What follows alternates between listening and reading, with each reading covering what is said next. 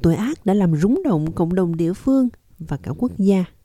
Một vụ bắt cóc, hãm hiếp và giết hại dã man một phụ nữ trẻ vào năm 1986 ở vùng ngoại ô Blacktown của Sydney. Anita Kobe's naked and battered body was found in a paddock at Prospect on February the 4th. Thi thể lõa lồ và bầm dập của cô Anita Kobe được phát hiện trong một cái lều ở Prospect vào ngày 4 tháng 2. Cổ họng cô đã bị cắt, vai bị chật khớp. Dư luận phẫn nộ trước vụ giết người dã man. Sau đó, năm người đàn ông cuối cùng bị bắt và bỏ tù chung thân vì tội giết người. For the slain. Hãy để công chúng trừng trị chúng. For the slain. For the slain. Catherine, em gái của nạn nhân, cô Anita, và cha mẹ của họ, bà Grace và ông Gary Lynch, đã bước qua nỗi đau buồn và bắt đầu hỗ trợ những gia đình khác rơi vào hoàn cảnh tương tự. Họ bắt đầu thành lập nhóm hỗ trợ nạn nhân của các vụ giết người. Ông Gary Lynch chia sẻ với đài số 7 rằng ông quyết tâm làm điều gì đó tốt đẹp vào thời điểm ông buộc phải nhận dạng thi thể của con gái mình. Tôi có thể thấy họ, họ rất khó chịu, rất kích động, sợ hãi trước phản ứng của tôi.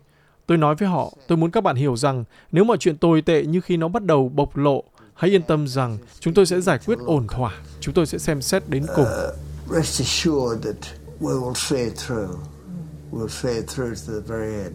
Ông Lynch qua đời năm 2008 và vợ ông cũng theo chồng vào năm 2013. Nhưng giấc mơ của họ không hề dừng lại. Vào tháng 2 năm 2021, việc xây dựng một cơ sở mới ở Sydney dành cho trẻ em bị ảnh hưởng bởi những vụ giết người đã bắt đầu. Trung tâm này hiện đã được chính thức khai trương.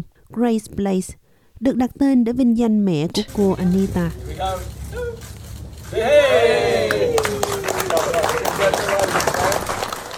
Bà Mada Chabor là giám đốc điều hành của nhóm hỗ trợ nạn nhân các vụ giết người, điều hành trung tâm.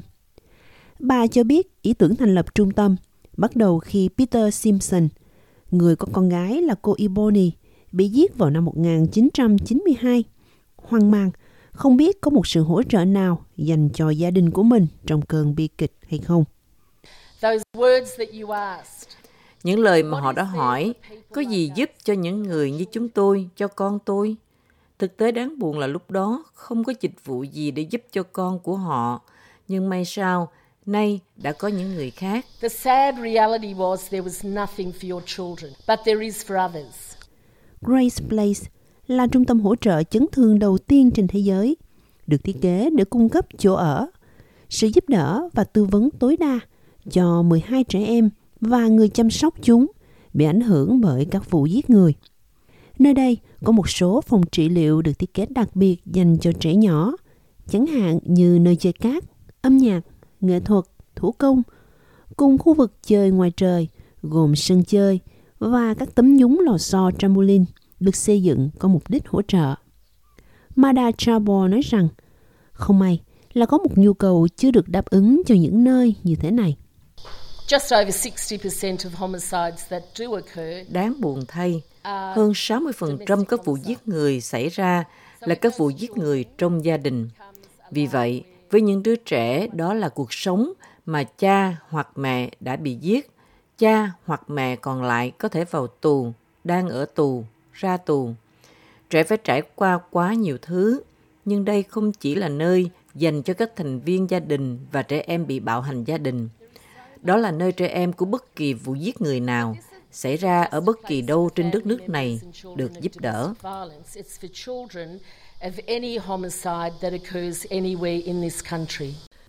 Catherine, chị gái của Anita Kobe, phát biểu tại buổi ra mắt chính thức. Bà bày tỏ lòng biết ơn và niềm vui của mình khi Race Place sẽ là nơi chữa lành, an ủi và mang lại tình thương cho những mảnh đời bi kịch.